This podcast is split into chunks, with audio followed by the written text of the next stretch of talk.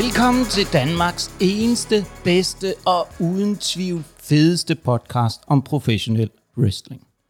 Men inden vi går i gang med selve podcasten, så har vi nogle rigtig, rigtig vigtige informationer til jer derude. Vi er faktisk blevet rigtig, rigtig somi her på wrestlerne og nørderne. Vi er kommet på YouTube, hvor vi også vil begynde at være aktive med nogle af vores gamle episoder, hovedsageligt dem på engelsk, fordi vi gerne vil prøve at nå et lidt mere internationalt publikum. Og øh, man kan jo heller ikke vide, hvad der ellers vil kunne dække op af lækkerier. Øh, men nu nok om alt det praktiske. Lad os så komme i gang med selve podcasten. Og vi er, det er jo et ganske, ganske særligt episode, vi skal i gang med i dag. Det er en episode, hvor vi kommer til at snakke om MMA og wrestling. Og øh, jeg synes lige inden vi, han skal nok få lov til at lave en længere introduktion, men øh, inden vi sådan lige kaster os over det første punkt, så øh, vil jeg godt lige sige velkommen til Christian Colombo. Jamen, øh, mange tak. Tak fordi jeg må være med i uh, Wrestlerne og Nørderne. Jamen, øh, det er jo en øh, ære at have en, øh, en med, og øh, jeg tror også, en af grundene til, at vi måske valgte at tage dig med, det var fordi, som Jonas også var inde på her, inden vi lige begyndte at optage, det er jo, at der skal jo være en, der snakker mere end mig. Jeg har lavet mig fortælle, at jeg snakker en del, øh, dels kvæg mit arbejde, men også øh, sådan generelt, når jeg snakker om ting, jeg er meget passioneret omkring. Så, øh, så kan jeg godt blive ved i flere timer. Jamen, det er jo godt. Det er jo også godt, vi så er startet på det her tidspunkt, fordi vi sidder jo, kan man sige, forholdsvis tidligt. Det er lyst udenfor. Fuglene synger. Vi er ude på landet i Greve. Nogen vil mene, at det er jo, det er jo nærmest, øh, ja, kraverne kunne vende herude, vil nogen sige. Men det er jo dejligt. Vi nyder det lysvær. Vi nyder glæden, fuglene, fuglene sang. Og Jonas har vi placeret helt i slagelse. Men øhm, ja, skal vi nu ikke prøve lige at kaste os over det første også? Velkommen til dig, Jonas. Tusind tak, Nikolaj Wagman. Og øh, man kan sige, at det første punkt, vi ligesom har valgt at øh, tage fat i her, Christian og Jonas, det er øh, noget omkring, hvorfor vi egentlig har valgt at lave et afsnit omkring MMA og wrestling. Og en af de ting, der sådan ligger lige først for, når jeg snakker om det, det er jo det der med, Endeavor, de har købt WWE's. Og derfor er det meget logisk at sådan prøve at finde ud af, hvad er det her MMA for noget, fordi jeg må jo indrømme, det er ikke min stærkeste side. Jeg så måske mit første MMA-show nogensinde her i lørdags, MMA Gala øh, via Pluto TV, og øhm, jeg forstod det jo ikke helt, indrømmer jeg. Jeg har snakket lidt med Jonas om det og sådan noget. Jeg forstod det ikke helt. Så derfor er det jo dejligt at have en ekspert med som dig, og Jonas, som også kan være øh, supplerer mig, øh, fordi han er både MMA og wrestlingviden. Men øh, Christian, hvorfor, hvorfor har du valgt at være med i den her episode, vi laver om? Altså for det første bliver jeg nødt til lige at sige, at du lavede en kæmpe stor fejl. Fordi som du selv siger, vi sidder i Greve, og øh, MMA Gala, det var altså i Glostrup, som tager cirka hvad, 10 minutter at køre til herfra. Øh, du skulle klart have været ude og se det live. Og øh, nu har jeg kun været til et enkelt dansk wrestling show, men øh, jeg har også lidt på fornemmelsen, at der er noget i wrestlingen, der også gør, øh, gør det mere øh, publikumsvenligt, når man er der, frem for når man sidder hjemme bag skærmen, og det samme er det også med MMA. Det, øh, det kan meget mere, når man er i arenaen. Øh. Men tilbage til øh, grunden til, at jeg er med i dag, jamen det er jo fordi, at øh, udover at have kæmpet MMA i rigtig mange år, og, øh, og kæmpet på høj plan der, så har jeg faktisk altid øh, været lidt passioneret øh, omkring pro-wrestling, og specielt WWE og WWF, som det jo hed dengang, jeg startede ud med det øh, mine spæde børneår. Jamen, det er jo øh, fantastisk. Og Jonas, kan du ikke øh, prøve at fortælle lidt om os, hvorfor det er din øh, bevæggrund for det her, den her episode?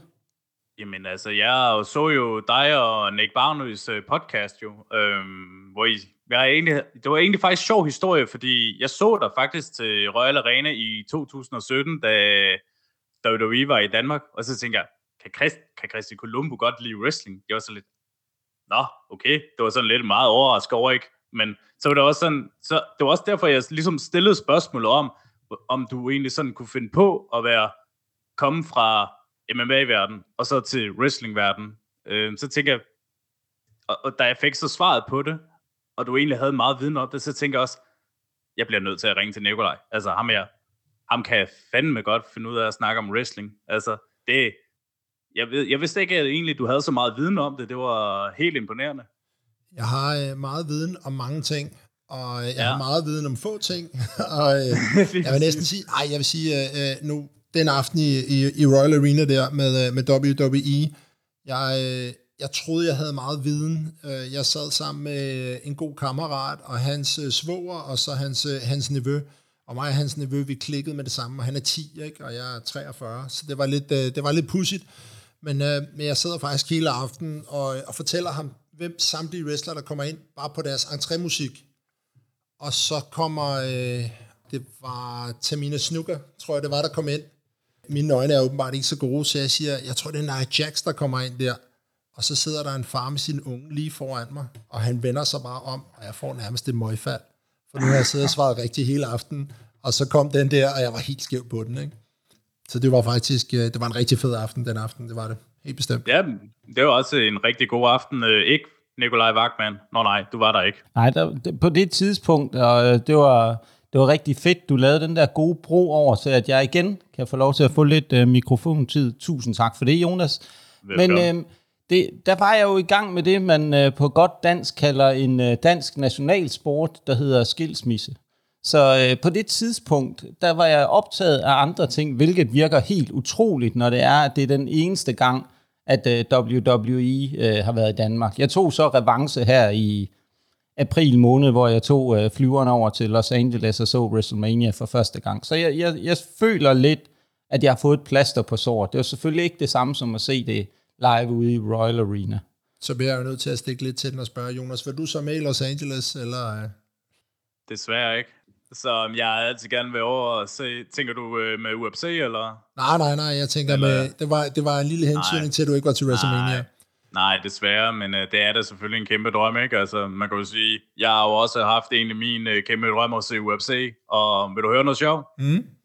Jeg var nede og se Hamburg-showet i 2016, din UFC-debut. Ej, det var en fantastisk aften. Så håber jeg, du har stået midt i det danske flag. Jeg, jeg så rigtig, rigtig mange i den aften. Ja, men øh, det, det gjorde jeg. Så altså, hvad, kan, hvad, hvad, selvfølgelig. Altid godt at support de danske kæmper, uanset hvad. Selvom øh, resultatet ikke lige var det, men øh, det er bare sådan, det er. Jonas, nu skal du altså huske på én ting. Christian, han er gæst her. Så, så hvis der er det der med dårlige resultater, sådan noget, der skal vi prøve nej, at sørge nej, for... Nej, nej, nej, nej, det er jo ikke sådan et dårligt resultat. Det var bare en uh, kontroversiel uh, ting, der skete i kampen, uh, herr Wagman, og det kan Christian hurtigt kort fortælle, uh, hvorfor. Jeg, øh, jeg kom jo til at give øh, min modstander et knæ i hovedet på et tidspunkt, hvor man ikke må give knæ i hovedet, og, øh, og der mente dommeren simpelthen, at fordi han begyndte at bløde en lille smule op fra, fra toppen af isen der, så, øh, så skulle jeg have trukket et point, og det kostede mig så sejren i enden, og endte med at kæmpe uafgjort, ja.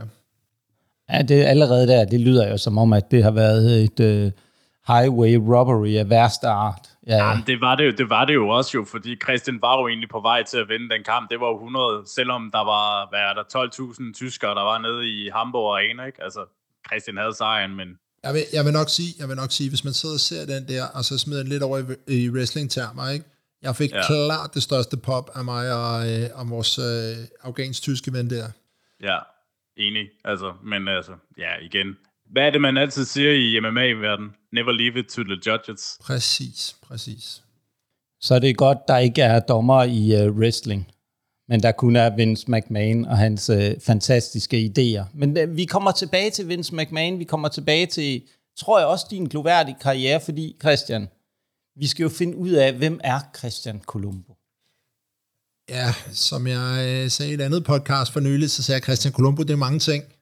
Men, øh, men, men den primære ting, og primære grund til, at jeg er her, det er jo, øh, det er jo min, nogen vil kalde det gloværdige, andre vil kalde det øh, MMA-karriere. Øh, jeg er tidligere professionel MMA-kæmper med, øh, med otte sejre, fire nederlag og en enkelt uafgjort, og det var også den, Jonas han snakker om for Tyskland. Øh, så er jeg samtidig også øh, MMA-ekspert, vil nogen kalde det, og nogen vil kalde det kommentator på, øh, på Viaplay. Og øh, udover det, så har jeg jo selvfølgelig også en masse anden forskellige kampsport bag mig. Nogle Danmarks mesterskaber i thai-boksning, øh, nordiske mesterskaber i thai-boksning, et, øh, et vise verdensmesterskab og et vise europamesterskab i thai-boksning, og, øh, og ellers så, så sådan lidt af hvert ellers på CV'et. Øh. Så er jeg familiefar, har to dejlige unger og en, og en dejlig hustru, så arbejder jeg som pædagog til dagligt. Og så har jeg jo som sagt også set øh, wrestling i rigtig, rigtig mange år. Øh, sådan lidt sideløbende med, øh, med MMA'en. Men øh, Christian, så, så kan jeg jo ikke lade være med at spørge dig om, fordi nu sidder vi her, det er jo ikke noget, du er forberedt på det her. Jeg har jo ellers været god til at lave en god spiseseddel til dig og sådan noget. så, så kommer jeg jo øh, her og spørger dig, altså, vi mangler jo også nogle eksperter her på vores podcast, så Christian, har du lyst til at være med i uh, Wrestleren og Nørden? Jeg tror, det var noget, vi skulle snakke om efter podcastet, men, øh, men altså ja, jeg synes, da indtil videre, så hygger vi os, og, øh, og lad os se, om vi kan, kan få det til at fortsætte øh, fremover. Jamen, øh, det er vi jo rigtig glade for. Jonas han sidder og forsøger og Øh, jeg ved ikke, hvad det er, han laver, om det er en eller anden krigsdans eller regndans, han er i gang med. Øh, det kan være, at vi kommer til at blive nødt til at slukke for skærmen på et tidspunkt, Christian. Altså, hvis, hvis det regner han... i slagelse, så holder du det dernede. Det ja. vil vi ikke heroppe. Ja, ja fordi oh. at han bliver upassende, eller sådan ja, noget, så må ja, du lige ja. sige til. Det, det lover du mig. Fedt, nok. fedt. Men folk kan selvfølgelig ikke se det, men det bliver vi altså nødt til at rose ham for. Han sidder i en uh, øh, UFC Danmark, tror jeg. Det er rigtigt. Og det er, det er, rigtigt. det er jeg meget begejstret for. Ja. Det, Godt, man lige får ros for det. Ja, ja jamen, jeg, jeg har ikke sådan nogen... Øh, det kan være, at jeg skal få købt en, Jonas. Du må hjælpe mig, så jeg kan få nogle billige point, hvis det er. Vi ser lige på det, når UFC kommer til Danmark. Okay, og fedt, fedt, fedt, fedt. Ja, men det, det, det er godt. Men Christian, nu har du snakket lidt om din MMA-karriere. Vi, vi hørte jo også lidt, øh, vi har jo begge to hørt Nick Barnøs øh, fantastiske podcast, og den vil vi godt slå et slag for os. Alle jer, der interesserer jer for øh, MMA derude. Og kampsport for, generelt. Og kampsport, øh, ja. Ja, bestemt. Er det ikke den, den hedder Fight Talk? Er det den ikke? hedder Fight Talk, ja. Øh, men Nick Barnø, ja, præcis. Øh, stort skud ud til ham. Det, det er der ikke nogen tvivl om. Han gør det rigtig godt med det. Absolut. Den er i hvert fald, jeg, jeg har ikke øh, vidst så meget om MMA før, og jeg hørte den, og den er fantastisk god og meget forklarende. Og det, der egentlig er rigtig godt ved den, nu kommer vi til at snakke om så meget, men sådan er det, det er, at han tager mange af de unge talenter også. Er det ikke rigtigt dem, der er på vej frem også, og han har fat i, synes jeg. Jeg hørte, han nævnte nogle Altså, han, han, han prøver at lave en god blanding, ja. sådan så det også øh, breder sig lidt ud, og, og ikke kun handler om MMA. Uh, øh, han har haft en del bokser med inden over. Uh, han har haft en enkelt øh, landsholdskæmper i judo med ind over, og, sådan, så, øh, og nogle thai så han prøver at få lidt, øh, lidt af det hele med ind over, så han, øh, så han virkelig kan, øh, kan brede sig ud til så mange som muligt. Det lyder rigtig godt, men øh, vi skal jo i gang med en anden kampsportsgren, Christian. Og nu var du lige kort inde på før, at øh, du er interesseret dig for øh, wrestling sådan i mange år. Det har været en passion for dig, det er jo fantastisk, ellers vil du jo ikke sidde her i dag, kan man sige. Men hvornår startede det egentlig for dig af wrestling? Ja, det startede vel egentlig... Øh Ja, hvornår startede det? Det er jo sådan, altså jeg har lyst til at sige, det, det, det jeg sådan tydeligst kan huske, det var øh, Asbjørn Ries lørdag morgen på TV3, øh, og øh, var det, jeg tror det var TV3 i hvert fald. Men så kan jeg også huske tiden efter, jeg kan ikke huske, om det kom før eller efter, men øh, rigtig mange af deres pay-per-view shows blev vist på RTL, på tysk fjernsyn, og, øh, og det sad jeg og, øh, og så med, og kan jeg huske, jeg lå, til som regel sendt søndag aften, klokken rigtig, rigtig sent, og jeg lå med mit lille 14-tommers fjernsyn, inklusiv video, øh, op på mit drengeværelse, og, øh, og lå tændt for fjernsynet, havde skruet helt ned, og så når, min, når jeg kunne høre min mor kom gående ud på gang, så skyndte jeg mig at slukke og lade som jeg sov, og så tændte jeg igen to minutter efter. Øh, så, så, så dengang øh, begyndte jeg at se med, og, og var kæmpe stor fan af The Heart Foundation, Bret Hart og Jim the Animal Neidhart, og, øh, og hele det der, hele Ja, på det tidspunkt, der vidste jeg det jo så ikke, men hele det her øh, crew, der var omkring Stu Hart og den famøse dungeon og, og, og sådan nogle ting, ikke? Så det var, og sådan, ikke? Øh, så det, øh, så det er fra den gang. Og så selvfølgelig også en lille smule Ultimate Warrior Hulk Hogan og, og deres, deres rivalisering, ikke? Og, og sådan nogle ting, så... Men hvem er sådan, fordi vi har jo altid sådan et spørgsmål, og vi har en øh, i vores podcast, der elsker The Young Bucks og øh, Kenny Omega, Øhm, Kim, Kim Tenning, øhm, det er egentlig gas, han øh, hader de to, øh, men øh, han, han, jeg tror, at der, der ligger noget kærlighed under overfladen til dem. Det er bare ikke helt kommet op endnu. Ja, Hvis, er det ikke noget med, at det er lidt for new school til ham måske? Oh, han det er tror lidt jeg. mere old school, ikke? Og øh, han er en gammel mand. Ja, jeg, har mødt, jeg har mødt Kæres et par ja. gange, ikke? og han, uh, han ser sgu altid så ud i solet. Ja, så, uh, så hvad? de der unge mennesker der, det kan ikke være noget for ham. Du skal bare give ham en krammer, så, så bliver han glad. Ah, det husker jeg ja, ja, gør det, det ikke. Han er, han er heller ikke så stor. Du kan nok... Du kan, lige, du kan måske lige give ham en suplex eller et eller andet, ja. så han kan lære det. Ikke? Altså. Men, men hvem, hvis du sådan skal pege på en wrestler, nutid, fortid, hvem er din favorit? Bret Hart. Uden tvivl. Uden tvivl, Bret Hart. Altså hele, og det, det, det startede som sagt med øh, The Heart Foundation og deres uh, ham og Jim the Anvil. der, der kørte det sammen der, og så efterfølgende hans, øh, jeg ved sgu ikke hvorfor, at det var så charmerende med øh, læderbukser og lyserød øh, speedo, skulle jeg til at sige, vel? Men, øh, men der var et eller andet, og den måde han kom ind, øh, ind til publikum med solbrillerne på, og, og den der frønselæderjakke og sådan nogle ting, altså det, jeg ved ikke, det solgte, den, den solgte den øh, hos mig i sin tid, øh, det, det, det synes jeg var fantastisk, og så synes jeg, nogle fantastiske kampe, han har lavet, øh, og nogle historier, han fortæller, og man kan, du kan tydeligt se, at på trods af, at han ikke er den største, så har han den der evne til at, at, at sælge enhver ting alligevel. Ja, altså, der er jo ingen tvivl om, at Bret Hart, han er en ener på mange måder. Den der evne, som du også er inde på, han kan nærmest tryllbinde folk, ikke? Altså, det er sådan, man, altså, man får lyst til at kigge ind, hvad sker der inde bag ved de der solbriller, når han kom ind med dem, og den der tekniske kunde, som var helt exceptionel øh, og overstrålede alle andre på mange måder. Han fik, kom måske ikke helt derop, hvor han havde fortjent. Hvis man sådan skulle være lidt hård, synes jeg. Men det her er jo så efterfølgende øh, set dokumentarer om, om wrestling nok til at vide, at det var jo også kvæg, at Vince McMahon havde den der sådan, stereotypen på, hvordan han synes, en wrestler skulle se ud, og han skulle fandme være øh, tre nummer større, end jeg er, ikke? Og, øh, og med en fedtprocent på, øh, på to, øh, hvilket jeg så ikke har mere, men nok heller ikke har haft. Nå, okay. En, altså en, nu, en kæmpe jern, ikke? nu synes jeg, du begynder allerede, sådan, når vi snakker krop og sådan noget, Christian, det, altså, det bliver sådan lige lidt sådan, kan man sige, lidt, lidt lummert allerede, så, men øh, lad os komme tilbage og prøve at gøre den her podcast lidt mere øh, pæn, fordi det er jo en pæn podcast, vi prøver at være noble og sådan noget, men, øh, og vi snakker ikke fedtprocenter andet, selvom det er interessant. Så synes jeg, Christian, Øhm, så er det jo også det her med, når man tænker, om man tager nye folk ind og finder ud af, jamen, hvad er det, de skal bidrage med? Hvad, hvad er det, du kan bidrage med, udover at du kan snakke mere end mig efter sine? Altså, jeg vil jo sige, øh, jeg har en viden på, øh, en lille viden på wrestling. Og jeg har et øh, WWE øh, Network øh, Pass, så, så jeg kan også, øh, det tænker jeg også må være en lille smule plus, ikke? Øh, Og det, nu, nu synes jeg, vi, vi er rigtig, rigtig godt i gang. Og så ved jeg jo også en lille smule om de her MMA-kæmpere, der rykker lidt over til, øh, til wrestlingverdenen.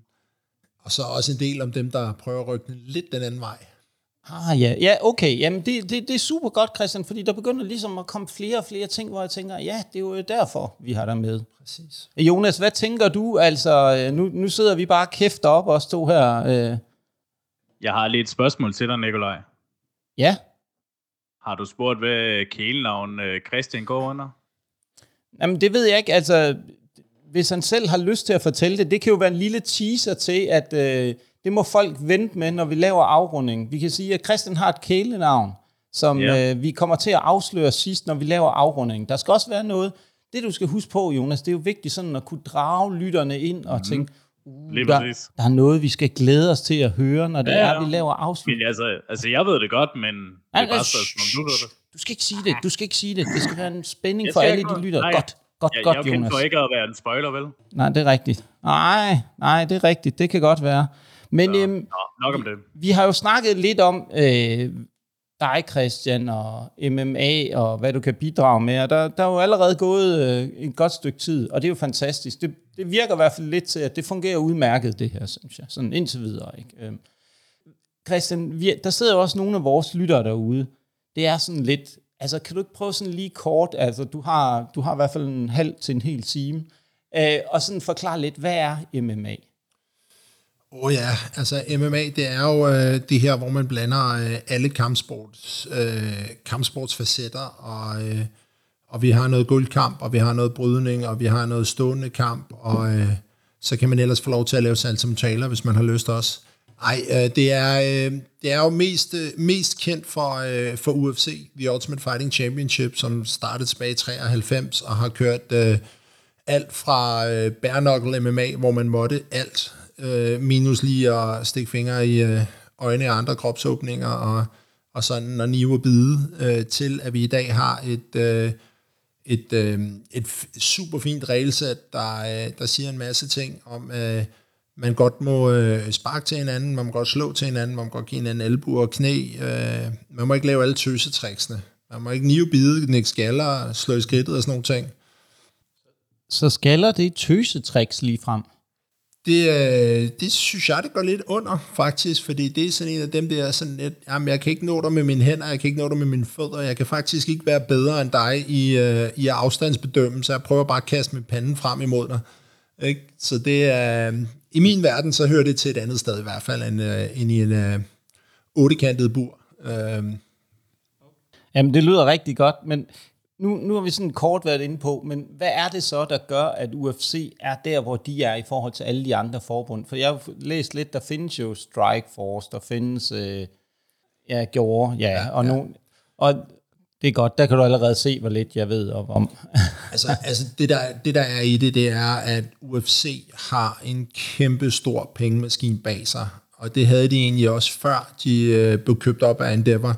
Øh, der havde de øh, de her Fetita-brødrene, som ejer halvdelen af Las Vegas, og øh, har øh, øh, casinoer og alle mulige ting, de simpelthen øh, har levet af og tjent formuer på. Øh, og de købte sig så ind i UFC tilbage i, jeg tror omkring 2000, øh, 2002-3 stykker, var de ved at gå ned og hjem, fordi at de simpelthen ikke kunne få det til at hænge sammen. De kunne ikke finde øh, tv-aftaler og alt muligt. Og så lavede de så det her reality show, The Ultimate Fighter, hvor at, øh, det efter sine i finalen af det, de kæmpede om en, øh, en, en six-figure contract, som det hed, så det vil jo så sige 100.000 plus øh, øh, kontrakt i dollars selvfølgelig, og, øh, og da de her to kæmpere, Stephen Bonner og Forrest Griffin, stod og kæmpede, og øh, efter sine så var det sådan, så folk de lå og, og ringede til deres kammerater og sagde, hey, slå lige over på Spike TV og se det her.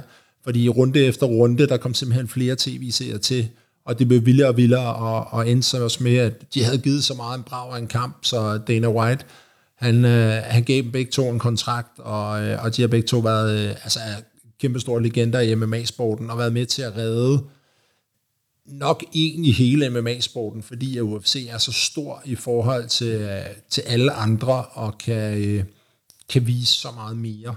Og blev så som sagt også for ja, hvad er det efterhånden, små fem år siden, solgt til Endeavor for, øh, jeg tror det var sådan noget 4,8 milliarder ikke? Øh, dollars. Øh, så det er, øh, det er nogle folk, der havde en stor pengemaskine, der kørte øh, rigtig godt, som så blev solgt til en endnu større pengemaskine, som så har fået det op til et endnu højere niveau, og altså kvæg Conor McGregor, Ronda Rousey, som vi skal ind på lidt senere, og, og en håndfuld andre øh, stjerner, som, som efterhånden er blevet øh, household names, øh, så, øh, så er MMA-sporten bare vokset så meget i takt med UFC, og det har jo så selvfølgelig også bragt en hel masse andre spillere på banen, som har, øh, har lavet mindre shows. Men nu er UFC jo et af de helt store forbund. Hvad, kan du ikke prøve lige at indføre vores lyttere lidt i nogle af de andre forbund, der ligger under UFC?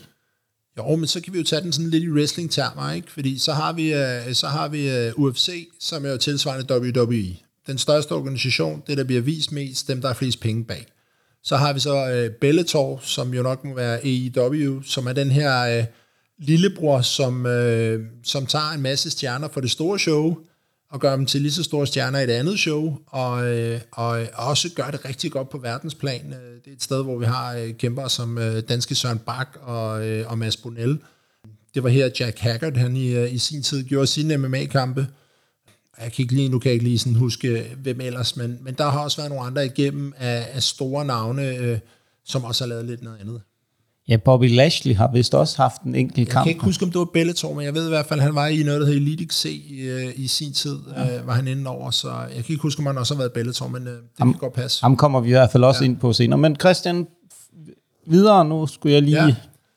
Og så har vi jo vores, øh, hvad hedder det, TNA Impact Wrestling. Øh, det er jo så sådan noget som... Øh, til Pols, stor polsk promovering, der hedder KSW, som lige har, øh, har holdt et øh, arena-show, hvor de havde 50.000 mennesker på et, øh, et stadion nede på, hvor øh, et af hovednavne var Marius Puchanowskis øh, tidligere verdens stærkeste mand, og, øh, og sådan nogle ting. Så altså, det er, de er også rigtig, rigtig meget med øh, inden over der. Øhm, så har vi et, øh, et stort tjekkisk promovering, som virkelig er ved at skyde i vejret. Øh, noget, der hedder øh, Octagon det hedder bare Octagon. Øh, og der har vi en, øh, der har vi en dansker, en, der hedder Louis Glisman, som er med i, øh, i en, øh, en stor 16-mands turnering om øh, en million euro, så det er også rimelig stor promovering. Og der har vi så også en, øh, deres fjervægtsmester, øh, jo, featherweight, ja, mester, han hedder, øh, han hedder Jonas Mågaard, og og kommer fra, fra Randers alle steder, øh, som også er et stort navn for dem, ikke? Øh, og så har vi noget Cage Warriors over i England, som også er en stor europæisk organisation, som har haft rigtig mange danskere igennem. Der har vi haft øh, danske Nicolas Dalby, som også har gjort sig lidt i wrestling på et tidspunkt. Han har været mester i deres uh, welterweight division, og et hav andre, Søren Bak her igen, som jeg også snakker om for Bellator, har også været double champ hos dem og sådan, så, så der er en masse små, og så har vi jo selvfølgelig Japan, uh, altså af alle lande, har haft nogle kæmpe store organisationer, noget der hed Pride i sin tid, som er stiftet af en, øh, af en af medstifterne er faktisk også professionel wrestler. Det var der Alberto Del Rio havde sin øh, MMA-kamp, og, øh, og, og øh, altså Josh Barnett, som har Bloodsport øh, Wrestling, øh, kæmpede der også i sin tid og sådan noget. Ikke? Og så der er bare en hel masse promoveringer. Vi har Danske MMA-gala, som jo stadig er på en, Øh, på en lille scene, men øh, er begyndt at huse øh, omkring 10.000 mennesker til deres shows og sådan nogle ting. Ikke? Så øh, der er en hel masse. Jo, det er i hvert fald vigtigt. Jeg synes, det er rigtig fedt, du kommer ind på den danske del, fordi det er jo også en af de ting, der er vigtigt også både for wrestling og også, synes jeg, meget vigtigt her i dag at få nævnt alle de gode danske kæmper, og få nævnt de danskere, der gør noget for MMA, altså som MMA-gala og sådan noget. Og det, det er i hvert fald super vigtigt, det der med, at vi, vi vil i hvert fald gerne støtte op om her i podcasten, støtte op om de der ting, og sørge for at få nævnt og sådan noget. Så vi vil hvert fald helt sikkert også øh, komme ind på, synes jeg, lige når vi skal afrunde, så kan vi lige prøve at tale lidt mere omkring den danske del af den danske vinkel, for vi har jo også en dansk vinkel på MMA kontra wrestling, hvor vi kommer til at nævne et par navne, og måske har en, nogle overraskelser, eller en lille ting i posen, eller ej, det, hvem ved det igen. Vi har teaser på teaser, og ingen spoiler, som Jonas vil sige her. Christian, men det er, jo, det er jo super fedt det der med, men er der så, så er der jo også noget med, at der er nogle stilarter inden for det her MMA, sådan forskellige måder, typer, ligesom der er med wrestler. Vi har en high flyer, vi har en, en brawler, vi har en meget teknisk wrestler, og så videre, nogen der blander lidt. Kan du ikke prøve at fortælle vores øh, lytter lidt om de forskellige stilarter inden for MMA? Jo, altså i, i MMA, så har vi jo sådan typisk, det, vil det typisk deles op i tre afstande. Og det vil så være striking, hvor du må slå og sparke, og der vil du så have en typisk en, en kickboxer, en thai-boxer, en traditionel bokser. Så har du øh, øh, clinch-afstanden, hvor man bryder meget med hinanden, laver nedtagning af de her ting, og der vil det jo typisk, typisk være en bryder, judokæmper, øh, etc., der, øh, der vil have et overtag der, og så har vi jo så guldkæmperen, øh, hvor øh, at, at brasiliansk jiu-jitsu har, øh, har toppet i rigtig, rigtig mange år, øh, og, og viser sig til at være noget af det mest effektive der. Øh, der er også nogen, der kan lide den her catch wrestling-stil, som jo er en, egentlig er sådan lidt aller pro wrestling øh, fra gamle dage, hvor de virkelig havde fat i kraven på hinanden og, og, og rev hinanden godt rundt.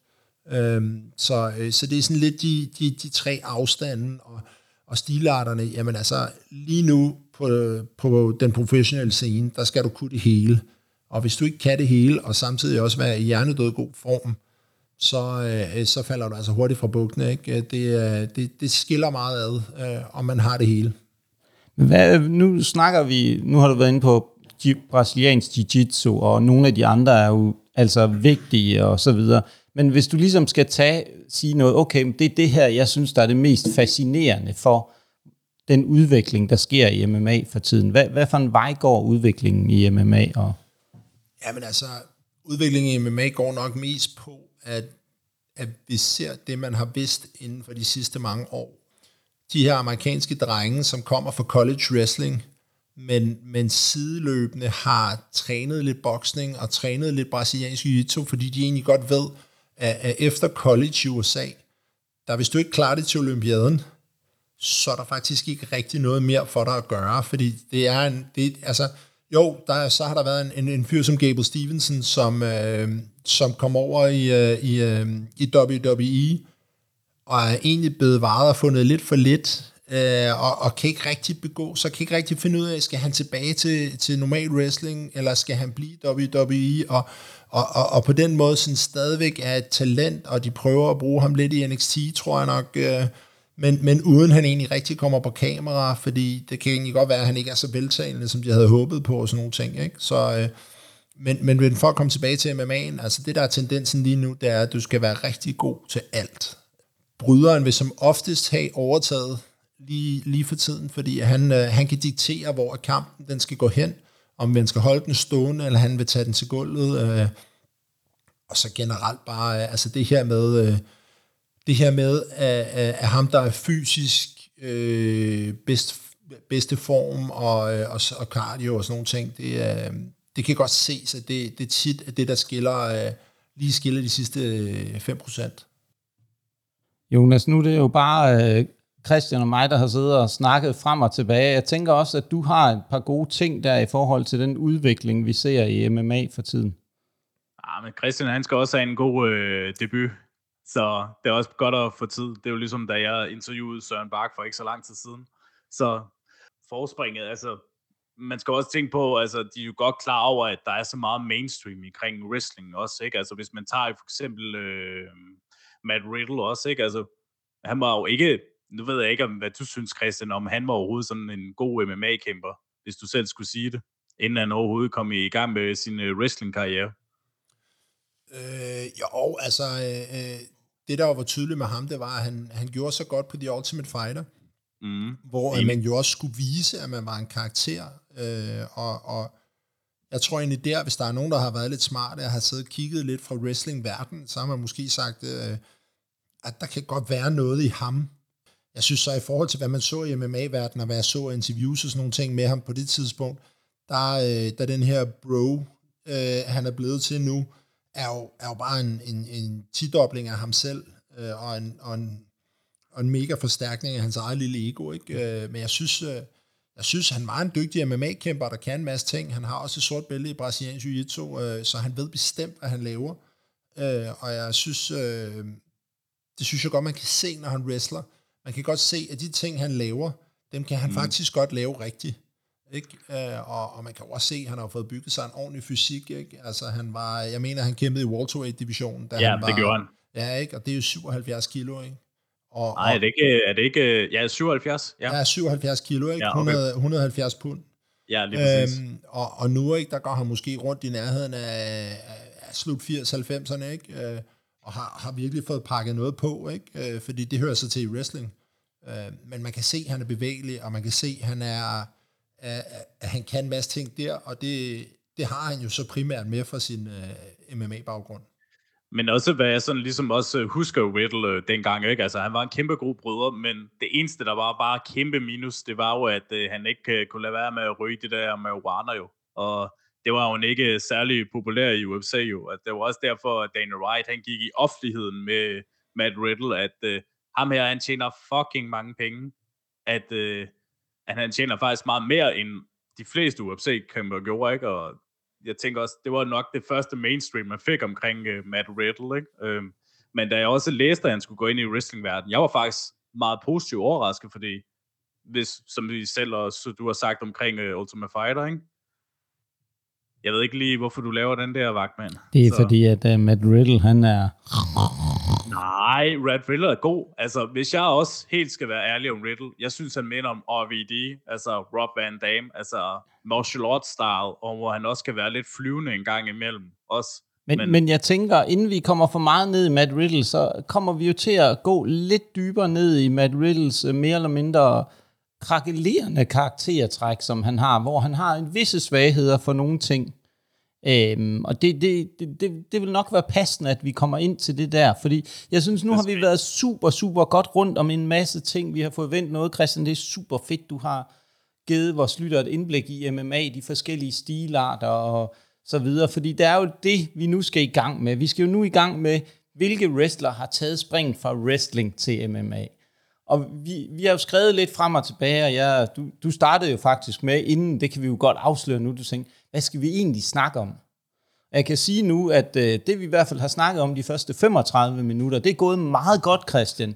Og vi er ikke engang kommet i gang med det, vi egentlig skal snakke om endnu. Ah, nej, men øh, altså, du sagde, at du skulle lige bruge 10 sekunder til introduktionen, ikke? Jo. Øh, og det har også taget lidt mere end 10 sekunder. Ja, ja, men, det, men der har jo været mange spændende ting at snakke om, og det, det var jo ikke kun en introduktion. Nu synes jeg allerede, Christian, jeg føler sådan lidt, du sidder og stikker lidt til mig. Men det er okay, fordi jeg kommer nok til at sende lidt... Øh, verbale Jeg tænker også, altså nu har jeg hørt podcasten lidt, jeg har gjort min research, inden jeg kom Nå. i dag, og Nå. jeg føler egentlig godt, at det, at det kan man godt tillade sig på det her podcast. Ja, det kan man godt. det, det, det, det ville faktisk være rigtig kedeligt, hvis du ikke havde lyst til det. Ja, For at sige det helt ærligt. Men jeg synes, vi har, jo, vi har jo rigtig mange wrestler, vi kommer ind på nu her. Vi har, vi kan lige så godt afsløre, den gode CM Punk. Vi kommer lidt til at snakke lidt om Bobby Lashley, Brock Lesnar øhm, og Dan Severn. Og så kan det være, at du måske har en eller anden, du også lige hiver frem fra posen. Ja, jeg kunne nok godt hive ja. en, en Ken Shamrock frem, ikke? Ja, som du selv siger. Altså ja. ham her, Josh Barnett, jeg nævnte lidt tidligere, ikke? Der, der er nogle stykker. Men jeg synes, vi skal jo tage den gode CM Punk, som jo var en fantastisk wrestler, lavede den ene geniale promo efter den anden. Han fandt jo lige pludselig ud af, at han skulle være MMA-kæmper. Hvad, Henrik, kan du ikke prøve at fortælle lidt historien om, hvordan kunne det opstå op i CM Punks hoved? Ja, men øh, hvad jeg kunne forstå af det, så var det jo sådan en, øh, en bucket list ting. Øh, der var noget, man skulle prøve ud i verden. Han skulle se, om han kunne begå sig øh, på den her scene. Og øh, han gjorde også det helt rigtige. Han tog til det de største øh, Academies Rufus Sport, som det hedder, som har haft Øh, et Howard Champs i, øh, i både UFC, Bellator og alle mulige andre steder, og nogle rigtig, rigtig dygtige kæmpere. Og han har, øh, han har ligget og sparet med dem, han har kæmpet med dem, og øh, fået at vide af dem, at ah, nej, du er god nok, du er klar til det her. Og øh, når sådan en som Dana White, han ser, at der kommer en med CM Punks navn, den kære Phil Brooks, som jo, han jo hedder rigtigt, øh, kan få lov til at, øh, og, øh, at komme med og til gonen her, og så sige, øh, ja, jamen, det gør jeg for, i, hvad jeg ville synes i, med hans navn, nogle håndører, så kan Dana White jo godt se med det samme, det kommer han til at tjene det tit på, så selvfølgelig siger han ja til det. Altså Christian, jeg synes, der ligger lidt under der, du snakker om, at han har trænet i en af de aller, aller største gyms. Jeg synes, der var sådan nogle undertoner af, at dem, han har trænet med, måske ikke var helt ærlige over for CM Punk og CM Punks evner. Eller Phil Brooks, kært barn har mange navne. Altså, der er noget, der hedder yes i den her verden, og det er jo dem, der siger, at man, øh, man godt kan det hele, og, øh, og du er faktisk god nok til det hele. Og øh, jeg har lidt på fornemmelsen, at han var omgivet lidt for mange af dem, som måske også har set, at øh, de fik jo en procentdel af, hvad han lavede på en kamp. Så, øh, så det kan måske være derfor. Det kan også godt være, at han bare har gjort sig uhyre godt til træning, og så bare ikke lige få det til at lykkes, da han kæmpede. Men Christian, så bliver jeg jo nødt til at spørge dig helt ærligt. Det passer jo ikke, at øh, han bare kan have gjort det godt til træning, og så være dårlig i kamp. Så, fordi så var det noget med hans psyke måske, og det kunne man jo også godt diskutere efter det, der er sket i AEW og sådan noget. Men hvis du skal komme med din helt ærlige mening, stank CM Punk bare som MMA-kæmper? Det er helt vildt. Altså det, det, det, det behøver jo egentlig ikke at være min helt ærlige mening, fordi alle, der har set ham kæmpe mod Mickey Gall og hvad hedder han, Michael Jackson, han skulle jeg til at sige, øh, jeg kan ikke huske, hvad han hedder ham, den anden han havde kæmpet mod, men, men altså, nej, der var der ikke nogen tvivl om, han stank som et ondt år, og enhver, der havde stillet sig op imod ham den aften, han havde sin UFC-debut, havde rundbarberet ham. Det, det er helt 100 på. Øh, og er det fint, at han kommer ind, og han får så meget opmærksomhed, og det ene og det andet og det tredje, god fanden er det ej, men øh, Dana White han så dollars, og så, øh, så er det det, der tæller. Og sådan er det jo bare. Det er jo også sådan, det er i wrestling, altså money talks. Men Christian, det, det der gør mig lidt interessant, kan du kort sådan fortælle, hvad skete der i de to kampe, CM Punk havde? Bare lige sådan kort. Eller prøve ja, på det i hvert fald. Hvis man tager det groft sagt, så, øh, så gik der to mand i buret. Den ene, han var i den første kamp. Den ene, det var så Phil Brooks på øh, ja, været midten af 30'erne på det tidspunkt. Og den anden, det var Mickey Gold, der øh, jeg tror to måneder før var blevet fundet i et eller andet... Øh, lokalt show i, jeg har lyst til at sige op i Alaska eller andet sted, i, i, i, Dana, i et af Dana White's Looking for a Fight shows, hvor han, øh, hvor han faktisk efter han vinder sin kamp, det ligger på YouTube, genial, øh, genial koncept, hvor Dana White tager ud i verden og finder en kæmper, simpelthen kalder, øh, kalder CM, øh, CM Punk ud, og, og siger til Dana White, I want that guy, og så, øh, så siger han helt sikkert, og så øh, kommer ham her øh, knægten fra et eller andet sted i Midtvesten øh, ud, og så tæver han bare øh, CM Punk, altså som i bøllebanker ham, og, og får ham til at kvitte på, øh, på værste vis. Ikke? Øh, og den næste kamp var måske en af historiens dårligste UFC-kampe. To mænd, der står med nærmest en meters afstand imellem sig og slår lidt ud i luften, og så rammer den ene to gange, og det gør den anden ikke, og så, så vinder han kampen. Så det var nærmest skyggeboksning, de havde ja, gang i? Før. Det var, ikke, det var ikke pænt. Og jeg kan også huske, Dana White han efterfølgende faktisk også gik ud og kottede ham den anden. Uh, han fik så lov til at komme igen, efter han havde vundet en kamp eller to uden for, uden for UFC, men uh, men han blev kottet, fordi det var simpelthen også for dårligt, det han lavede. Øh, det var ikke noget værdigt. Jonas, har du noget, du vil knytte til den her kære CM Punk? Jeg synes, jeg rigeligt forklarede det i vores øh, fokusepisode øh, omkring hans UFC-karriere, så nej, ikke umiddelbart. Udover det bliver spændende at se den 17. juni. Det er rigtigt. Der gør han jo øh, comeback, den gode CM Punk, og øh, kommer nok tilbage til der, hvor CM Punk hører til. I, breast, i en wrestlingring, vil nogen mene. Altså, manden har jo altid været kontroversiel.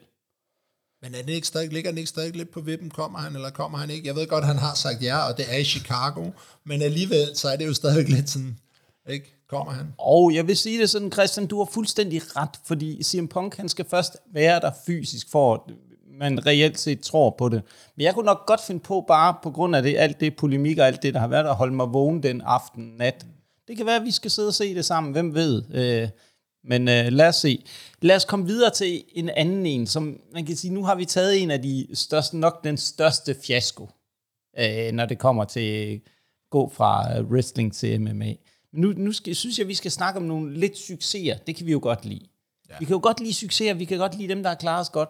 Og vi har jo, alle ved jo, kender til Brock Lesnar, ham kommer vi til lige om lidt, men der er også en anden en, som mange måske ikke kender så godt til. Den gode Bobby Lashley som jo har en, øh, en, en rigtig fin rekordliste. Jeg havde ikke lige fået læst op på det, men du sagde til mig, at han havde sådan noget 15 og 2 rekordliste. Ja, lige præcis. Og, ja, ja. Og igen, også en fyr, altså han kommer fra, han er jo, altså for det første, alle der har set Bobby Lashley kan jo se, han er jo et fysisk bæst. Altså han er måske den eneste, hvis man kigger på nogen i hele WWE, der fysik, fysisk kan matche Brock. Ikke? Og, og hvor man kan sige, at en kamp mellem de to, jeg gad godt at se sådan en regulær øh, college wrestling match mellem de to, hvor de skulle stå og smide rundt med hinanden. Det gad jeg faktisk godt. Det, øh, det tror jeg vil være, være ret fantastisk. Øh. Jeg tror allerede, det er et uh, Vince McMahon. Hvis vi nu er så heldige, at du lytter med, eller Triple H for den sags skyld, så har vi altså en stipulation klar til dig her. En uh, brydekamp mellem Bobby Lashley og Brock Lesnar. Ja, fordi det var jo det, de prøvede at gøre med, med Edge og Randy Orton, og øh, det er ikke helt samme niveau, øh, vil jeg godt våge påstå. Øh, men du har altså to, du har Brock Lesnar, en af de bedste brydere, der har været i sværvægtshistorien i USA, og, og så Brock Lesnar, der, ja, undskyld, og så Bobby Lashley, der, øh, der har øh, altså også var rigtig god, og jeg tror, var det for flåden, mener jeg, det var, han, øh, han brød i, i, high, i high school og college og sådan nogle ting, og jo så også det her øh, 15 og 2, det er altså en god rekordliste i, øh, i MMA-regi.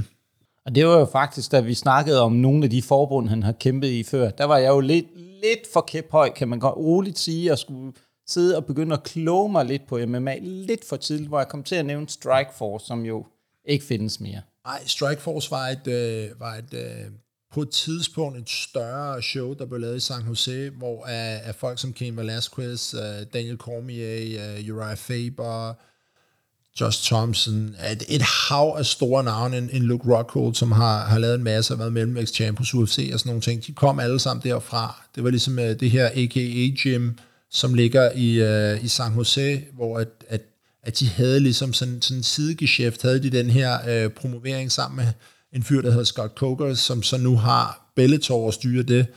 Øhm, I øvrigt også det gym, hvor uh, Khabib Nakamonerov, jeg kan ikke engang udtale hans navn mere, så lang tid siden er det her, har sagt det, øh, men han, øh, han også er i nu og sådan nogle ting. Øh, men, men de havde så det her show, og det endte så med at blive købt op af UFC, fordi de på et tidspunkt havde sådan en eller anden, igen havde fået storhedsvandvid og sagde, vi har rigtig, rigtig mange penge, og vi vil egentlig gerne have, øh, have alle de her kæmper, og i stedet for at få købt deres kontrakter, så, så købte de bare hele promoveringen. Det er også meget nemmere. Fuldstændig. Ikke? I stedet for alt det, det der, have, ikke? Ja, ja, i stedet for alt det der kontrakt noget. Det, Ja, ja. det kender vi jo lidt fra WWE. Hvis du ikke, øh, så køber vi dem. Ja, der var noget med nogle territorier. Ikke? Ja, med det, der sådan var lidt, ikke? ja, og nogle uh, ECW og WCW og nogle rigtig gode, øh, kan man sige, øh, kan man sige, bagkataloger med masse spændende kampe. Præcis. Men hvis vi går lidt tilbage til uh, Bobby Lashley, han er jo, som du selv er inde på, et uh, fysisk pragteksempel. Det er der ikke nogen. Han er knivskarp. Hvad, har du øh, set nogle af Bobby Lashleys kampe? Jeg så et par af hans, øh, øh, ja, det har ikke været hans første, det har måske været sådan noget 5, 6, 7, 8 øh, stykker af hans kampe. Jeg har ikke set nogen af dem, han har tabt, men, øh, men et par stykker, hvor han vinder dem og, og, og får det til at se nærmest lejende lidt ud. Øh, og det er jo igen, altså ligesom nogle gange i professionel boxing, så er det også nogle gange i MMA-verdenen, når man tager sådan, får lyst til at kalde dem lidt nogle cans ind, øh, fordi jeg ligesom, ham her, han er en stor draw, så behøver, behøver vi ikke rigtig at betale for en modstander til ham. Uh, der finder vi sgu bare en eller anden lokal gut, uh, og så, uh, så får vi superstjernen til at, at, at stå frem og, uh, og sådan nogle ting. Ikke? Og uh, altså igen, sindssygt dygtig bryder jo, som vi også så med Brock Lesnar i starten, det her med at bare køre over på brydning, og så bare ligge og være rigtig, rigtig tung, og så slå rigtig, rigtig hårdt ned i hovedet på dem. Ja, fordi en af de ting, som Bobby Lashley var kendt for, det er den der hurtlock, som er sådan en, den der lås. Ja, det er sådan en, øh, en fuld Nelson-agtig uh, ting, ikke? hvor du virkelig får cranket ned på nakken. Brugte han den i nogle af sine MMA-kampe? Ikke hvad jeg husker. Nej. Ikke hvad jeg husker, okay. også mest af alt nok, fordi at ja, du kan godt få sat den ind, når den anden han er med på ideen, men den er altså sværere at få sat ind, når, når den anden han gør lidt modstand og prøver at slå dig i hovedet.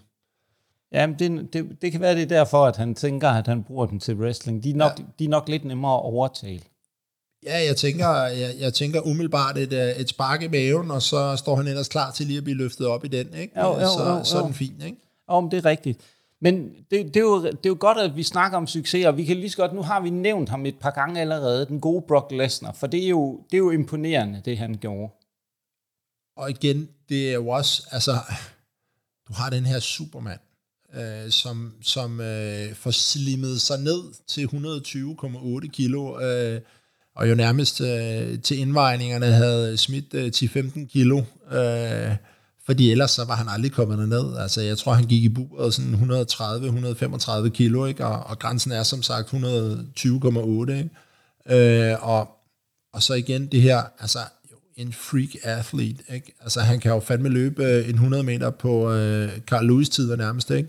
Og, øh, og når man så har sådan nogle overarm, og man bare kan smide rundt med folk, øh, og så har han jo sådan noget, altså jeg mener, de lavede sådan en, en var det sådan noget 4 eller 5 gange XL handske til ham, fordi ellers så var der ikke noget, der passede ham. De UFC-handsker, jeg har liggende derhjemme, det er XL, og de er kæmpe store. Og, og hans, den var bare triple op, ikke? Uh, ja, det var virkelig uh, en, en kæmpe mand, der virkelig kunne, uh, kunne bevæge sig, og, uh, og også, uh, også vidste, hvad han lavede, da han, da han stod derinde. Men, men tror du så, at den her hånd, nu, nu kan jeg lytter ikke se det, men min hånd, jeg synes jo selv, den er ret stor. Den er måske en lille smule lille i forhold til? Altså jeg er ret sikker på, hvis du langede øh, en flad ud efter Brock, og han greb din hånd, så kunne dit hoved nok også være med inde i den hånd. Øh, så stor var den, ikke? Det er... Øh, det, er en, det var en ordentlig grydelap, han havde. Ja, han kastede, for, han kastede faktisk også rundt med Omars til WrestleMania. Og, og det, det siger jeg altså ikke, ikke så lidt, vel? Øh, han er, hvad er det, han måler? Er det, er det sådan noget 7 fod 2, eller sådan et eller andet, ikke? Og, øh, og det er, hvad, 2,13 eller noget af den stil, ikke? Altså, jeg er 1,95, 6 fod 5, ikke? Og jeg synes, jeg er en stor mand, ikke? Men øh, det, er jo, det er jo bare en monster, ham der. Og du er også øh, større end mig, kan jeg afsløre. Ja, ja, en lille smule. Ja, jeg er et par centimeter plus minus. Ja. Du er i hvert fald større end Kim øh, Kaos. Meget større. Det er meget vigtigt at pointere. Det, det kunne måske godt, ja, det er jo meget vigtigt at pointere. Det, det kan måske også henlede til et spørgsmål, men det, det igen, det kommer senere. Jeg har, jeg har en lumsk tanke, jeg leger med. Men Jonas, har du noget, du vil tilføje til den gode Brock Lesnar? Øhm, nu har vi... Altså, jeg tænker jo også i første omgang, da han skulle til UFC og egentlig bare dyrke MMA, jeg tænker også bare, okay, spændende, fordi jeg vidste jo godt, at øh, Brock han havde en rigtig god øh, brydningbaggrund, så jeg tror også, han kunne være meget frisk på at komme ind i UFC, og det blev det jo så også. Altså, udover at han heller ikke lige fik den bedste debut mod øh, Frank Mir, det tror jeg også var den bedste lektion på, hvordan egentlig MMA er jo, ikke? Altså, han havde jo øh, godt styr på den her kamp her, men efter men, men, men du kan også vente den om, og så kan man også sige, altså, han kommer op i sin øh, UFC-debut ja. mod en tidligere mester i sværvægtsdivisionen. Og, og øh, en, der har lavet sindssygt mange submissions. Altså, ja, præcis, det, og det var hans altså, 100% hans spidskompetence. Og, øh, og hvis, man, hvis man nogensinde har set, jeg har, jeg har set den kære Frank Mir i virkeligheden, og han er sgu ikke, øh, altså han er måske 1,85 eller sådan et eller andet, og, og tipper skalaen på omkring de 120 kilo i, øh, i kampform. Og han er altså han er sultigt bygget. Han er tyndeformet omkring kroppen, og, øh, og det er sådan, altså, han er virkelig, og så bare, som du også sagde, Jonas, en af de bedste grapplere, der har været i sværvægtsdivisionen nogensinde, øh, og har brækket op til flere arme på folk i, øh, i, i buret. Ikke? Jeg tror faktisk også, han har heavyweight-rekorden for fleste submission, hvis jeg ikke øh, husker rigtigt. Ah, den er jeg ret øh, sikker på, at du husker rigtigt. Ja, det tænker jeg også, ja, ikke? Ja. men det var også sådan sjovt også øh, samme år, hvor han egentlig blev UFC-mester, hvor han øh, slog øh, legendariske Randy Couture jo. Mm. Øh, det var jo også, på den måde, jeg havde det også egentlig sådan med andre wrestling-fan, at det var nok den største sejr for, at det var lidt den der lange finger til alle dem, der siger, at wrestling er fake. Fordi det var, det var den der følelse, man havde som wrestling-fan dengang, ikke? Altså, det var fedt, en for wrestling bliver UFC-mester i en af de sværeste sportsgrene, man kan deltage i. Men man kan jo så også sige, at det han jo gjorde meget fornuftigt kontra en uh, Pepsi King, som jeg tror, du kaldte ham, da du skrev til mig den anden dag. Uh, CM Punk, King. han, uh, oh, ja. uh, han, hvad det hedder, uh, han gjorde. Så, så Brock, han var, jo, han var jo faktisk fint nok til lige at gå ud og tage en, uh, en kamp til en anden promovering at det så var det gamle Pride Show, som det hed i sin tid fra Japan, øh, og kæmpestort i, Las, i Los Angeles, tror jeg det var, foran, øh, jeg ved det ikke, 20, 25, 30.000 mennesker, øh, og havde en rigtig god kamp der, inden han rykkede til UFC.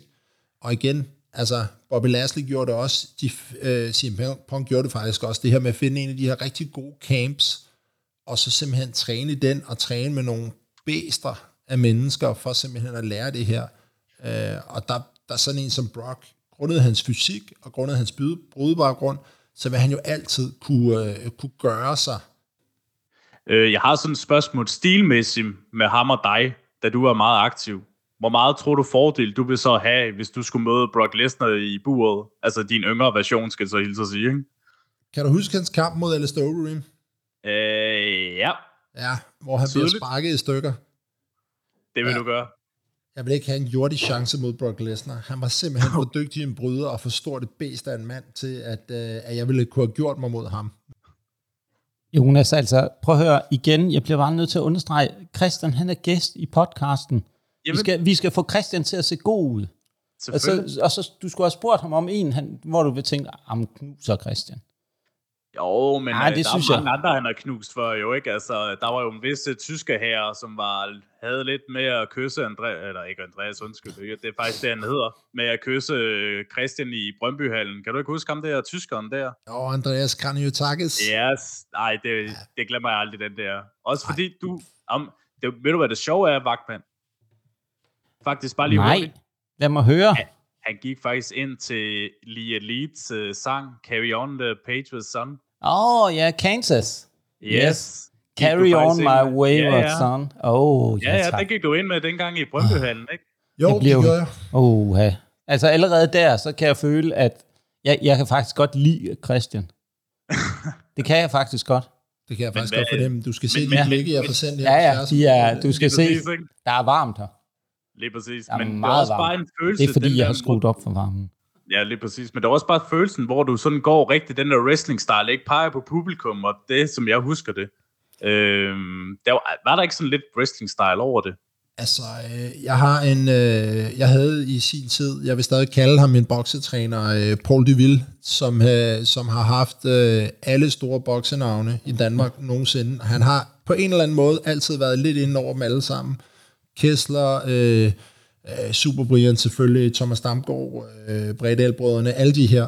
Øh, og han, øh, han sagde til mig på et tidspunkt, og det er sådan, det rigtigt kom i spil op til den her kamp mod Kanye Takis faktisk, øh, det her med, øh, alle skal se dig til øh, indvejningen. Når de går for indvejningen, så skal de vide, du har været der. Og øh, om det betyder, at man kaster en stol gennem lokalet, eller man øh, råber og skriger som en tosse, det er faktisk fuldstændig ligegyldigt. Og det var det, der egentlig udløste den her med at komme meget, meget tæt på den kære Kanyotakis her, og, øh, og stå face to face med ham her øh, fyren, der jo, altså, af fysik var samme størrelse som mig. Men sådan god lige vende kæppen omvendt, og så kom helt, helt tæt på. Øh, du lavede så tydeligvis også mærke til det, ikke? Og, og det, det gjorde folk. Jamen altså, det lyder jo næsten som om, at der er en uh, wrestler i spag gemt hos dig. Inden i dig. Det, Undskyld, det, ikke ja, hos dig. Ja, jeg, jeg, jeg spiste nok en wrestler som ung. Nej, øh, jeg tror, jeg tror, jeg tror det her, øh, det her med, at man kan tage bidder af forskellige ting, og der er en grund til, at det hedder sports entertainment, og, og det handler jo om at få folk til at kigge på sig. Og øh, i den her so tid vi har nu, så handler det jo ekstra meget om at få folk til at kigge på en, og så skal vi jo have, altså så skal den del også med ind over. Og, øh, og, og som du også sagde, Jonas, øh, tidligere her, ikke? det her med, da jeg gik ind i Hamburg, ikke? Altså øh, øh, det her med at spille med publikum og, og få folk til at kigge på en, fordi man ved, jo flere, jo flere røv du putter i sæderne, jo mere kommer du selv til at tjene, så, øh, så er det jo, altså det er kampvigtigt, og vi skal alle sammen have en lille wrestler ind i os, når vi, øh, når vi dyrker sport på høj plan. Det, det er rigtig, rigtig kloge ord. Nu når du snakker om det der, så kunne jeg ikke, jeg så jo det der MMA-gala her øhm, fra weekenden, desværre ikke live, hvor jeg fik allerede en skideball af dig. Og der lagde jeg jo mærke til, at der var en franskmand, der var inde og kæmpe, mm. øh, som var rigtig god til at gå ud blandt publikum, og var meget aktiv og så videre. Han havde en kamp mod en af de danskere, Rick Gangia eller sådan noget. Ja. ja. ja han, han var ikke så meget ud til publikum, som ham franskmanden, synes jeg, på samme måde i hvert fald. Og det er jo en smagssag. Ja, ja, men jeg altså, kan jo godt lide altså, altså med nu, wrestling. Nu, nu, nu kan du tage uh, Nicolas Dalby for eksempel. Da han kommer ind i Royal Arena, har han fået sin øh, daværende forlovede til at indspille øh, Der er et yndigt land, hvor hun synger en a cappella. Det kommer han ind til, og får selvfølgelig hele publikum til at rejse sig op. Da Marco Madsen han kommer ind, så kommer han ind til Reballerstrædet med, øh, med Kim Larsen, og får publikum til at gå helt amok. Øh, vi har en, øh, en islandsk ven, Gunnar Nielsen. Da han kommer ind, så sidder der rigtig mange islandske fans, som begynder at lave den her husang-ting, ikke? Og, og, og, og alt det her, det gælder jo om, at altså, om de øh, vil se dig vinde, eller de vil se dig tabe, det er fuldstændig ligegyldigt. De skal være i sæderne, og man skal give dem et show. Man skal give dem noget, at de har lyst til. Ikke? Altså, øh, Bruce Buffer, ring-announceren, som øh, laver sin øh, Buffer 360, hvor han hopper rundt. Øh, altså det, vi snakker en mand, der er i slutningen af 60'erne, ikke? der stadig vælter rundt, simpelthen for at give øh, kæmperne det optimale opladning til den her kamp, og, og give publikum den her stemning af, nu, nu er det nu. Ikke? Altså, det er, det er helt fantastisk, og, og det er jo bare det, man har brug for i en sport, hvor det handler om at, at få folk til at kigge på en. Ja, fordi ligesom uh, wrestling, så er MMA jo også, der er du dit eget brand. Præcis. Øh, altså, man har nogle sponsorer i form af, af venner med det, så nu hos UFC, det var Reebok, da jeg var der, der, der giver dig nogle penge for noget tøj på, men bund og grund så handler det om, at du skal kunne sælge varen, så du skal kunne få alle andre til at kigge på det. Og hvis du gør det, jamen så skal øh, Reebok, Monster, Venom, whatever, de skal nok betale endnu flere penge, og UFC betaler endnu flere penge for at, at være der. Og det er jo bare, øh, det er jo rigtig interessant det der med, og det er jo nok også en af de ting, der gør, at den der sammenhæng, der er mellem MMA og wrestling, ikke? at de, de er vant til at skulle sælge sig selv, også MMA-kæmperne, og omvendt, når wrestlerne hopper over, som vi har været omkring nu. Og vi har jo været omkring en del forskellige, kan man sige, wrestlere, der har hoppet over. Og vi har, nu, nu skal vi prøve sådan at komme lidt længere tilbage i tiden, fordi vi, har, vi nævnte ham lige kort, Alberto Del Rio, han har jo også haft nogle øh, MMA kampe.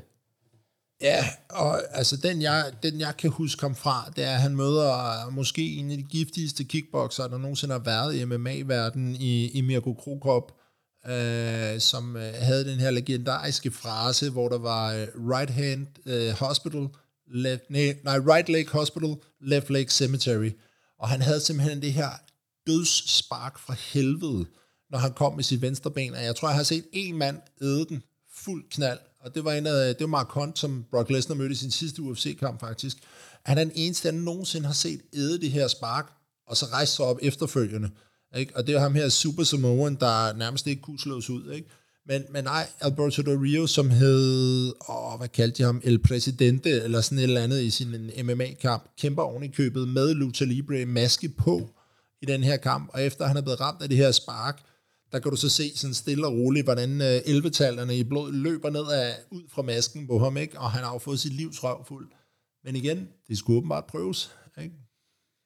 Ja, ja, men det er det, og der er jo flere endnu. Ikke? Vi har også haft den gode Dan Severin, som også jo, vi diskuterede faktisk lidt, fordi vi var lidt i tvivl om, hvorvidt at øh, han kom fra den fra wrestling til MMA, eller fra MMA til wrestling. Og så Øh, nørden gravede jo en lille smule, og det var jo der, hvor jeg for en gang skyld modsat dig, havde kunne vinkle den lille smule, for vi fandt faktisk ud af, at helt tilbage i 91, der startede han sin pro-wrestling-karriere, og i 94 ja, MMA. Ja, og, og han, kan du ikke fortælle vores lytter lidt om, hvem var han? Jamen altså, Dan Severn, det er jo igen en af de her amerikanske brydere, der så går over og, og ikke rigtig ved efter college, efter øh, olympiske tryouts og alt muligt, hvad han skal lave. Øh, og så, øh, så begynder han at gå ud og, og, og sælge noget pro-wrestling, må det jo så være først. Øh, og han er jo meget karakteristisk, den her mand, ikke? Altså kæmpe stort mustache, og, øh, og, og virkelig sådan skriger til publikum, og, og, og tærer sig som en tosse bund og grund.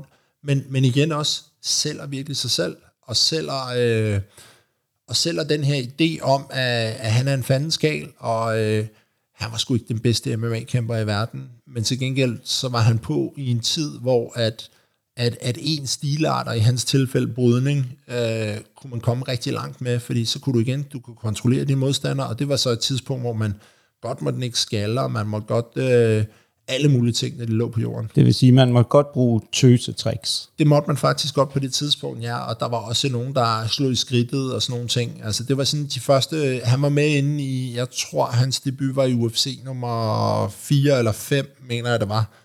Øh, og det han, var faktisk øh, 4. Ja, ja. Ikke, øh, ja, øh, hvad den hedder. Ja, han vandt oven købet også turneringen i, i, i, den, øh, i den sæson, om man vil. Ikke? Øh, Hoyce Gracie vandt de første tre. Øh, men, men nej, han, øh, han, han, han kunne noget andet, fordi han kunne ligesom neutralisere de her brasilianske jiu kæmpere fordi han var et bedst af en mand, størrelsesmæssigt. Han havde jo også The Beast, Dan Severn, øh, og, og kunne simpelthen kontrollere folk på jorden, og så lægger han ikke dem skaller og, og det ene og det andet. Jonas, har du noget, du vil øh, tilføje til den gode Dan Severn? Uh, her er der faktisk mange ting. Uh, jeg Fedt. fik faktisk en uh, lille meme om, eller ikke meme, det er faktisk lidt, uh, lidt hårdt at lige kalde det. Han havde faktisk været tidligere NWA World Heavyweight Champion, hvor han faktisk også har holdt den over 1000 dage, for det ikke til, skulle være løgn. Han var faktisk NWA Champion, mens han var faktisk var UFC Champion også, uh, dengang, inden de havde det der Superfight uh, titel, de havde dengang. Uh, men Dantes, jeg synes i hvert fald, han gjorde meget godt indtryk dengang. Nu er jeg jo meget old school. Øh, kiggede klippet af ham, da han var i WWF. Altså, jeg synes, han havde den mest badass intro music nogensinde, fordi dansk musik blev spillet, så er det som om, du ved, oh shit. Jeg har det sådan lidt, jamen, jeg vil mere ryste i bukserne og høre hans musik, end at høre Stone Colds øh, musik. Altså, jeg ved ikke hvorfor. Altså det der, nu, nu kan jeg jo ikke lade være med, nu når du begynder at snakke om entrance-musik. Altså der findes jo kun én god entrance-sang. Åh altså. nej, lad nu være, lad nu være. Nu kommer du... Christian, du kan lige så godt få det ved. Han begynder hele tiden at snakke om den der kære Kenny Omega. Altså, Nej, jeg, jeg skulle bare til at nævne uh, jo, Young. Bucks. Young Bucks. Nej, nej, ikke De er gode. Nu stopper, nu stopper du. De er gode. De kan ja. ikke, de kan ikke. Du, du vil ikke ud og super kick party med uh, Young Bucks, eller hvad? Verdens bedste tag team. Jo, men kan vi ikke lede med... Øh, ja, det ved jeg ikke. De slår dem. Club. De slår dem. De slår dem alle. Nej, de møder Bullet Club. så. Det ved du godt, de gør.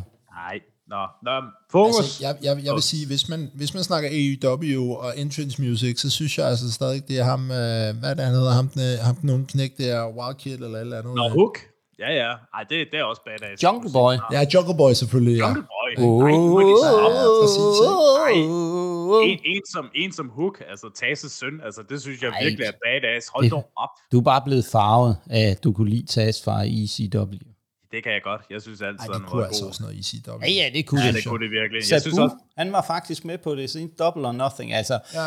han kunne kaste en stol, og det var så det. Oh, men, men han er vel også omkring 80 år gammel nu. Oh, han, jo, og så, så kunne han lave den der, han stadigvæk laver, ja. hvor han ja. uh, peger op. Ja. Men, men, men, men, men Wagman, for lige at runde det lidt med ja. Dan Seven, inden vi går til det næste navn, som egentlig, jeg tænker, vi snakker om øh, lige om lidt. Altså, han havde også en rivalitet med den næste, vi højst sandsynligt skal snakke om, den kære Ken Shamrock. Ikke kun i UFC, men også i WWF, hvor de kørte den videre. Ja, altså, jeg, jeg tænker, at vi faktisk lige holder en pause, fem minutter, for vi har allerede ja, snakket en time, og så uh, tager vi lige lidt og drikker og uh, kommer op og stå og sådan noget, og så, uh, det er så fint. så tager vi den der, så stopper jeg lige optagelsen. Det var så Wrestleren og Nørdernes del 1 af deres episode om MMA og wrestling, og vi kan godt allerede afsløre nu, del 2 er ude, når I er kommet hertil, så rigtig god fornøjelse med del 2.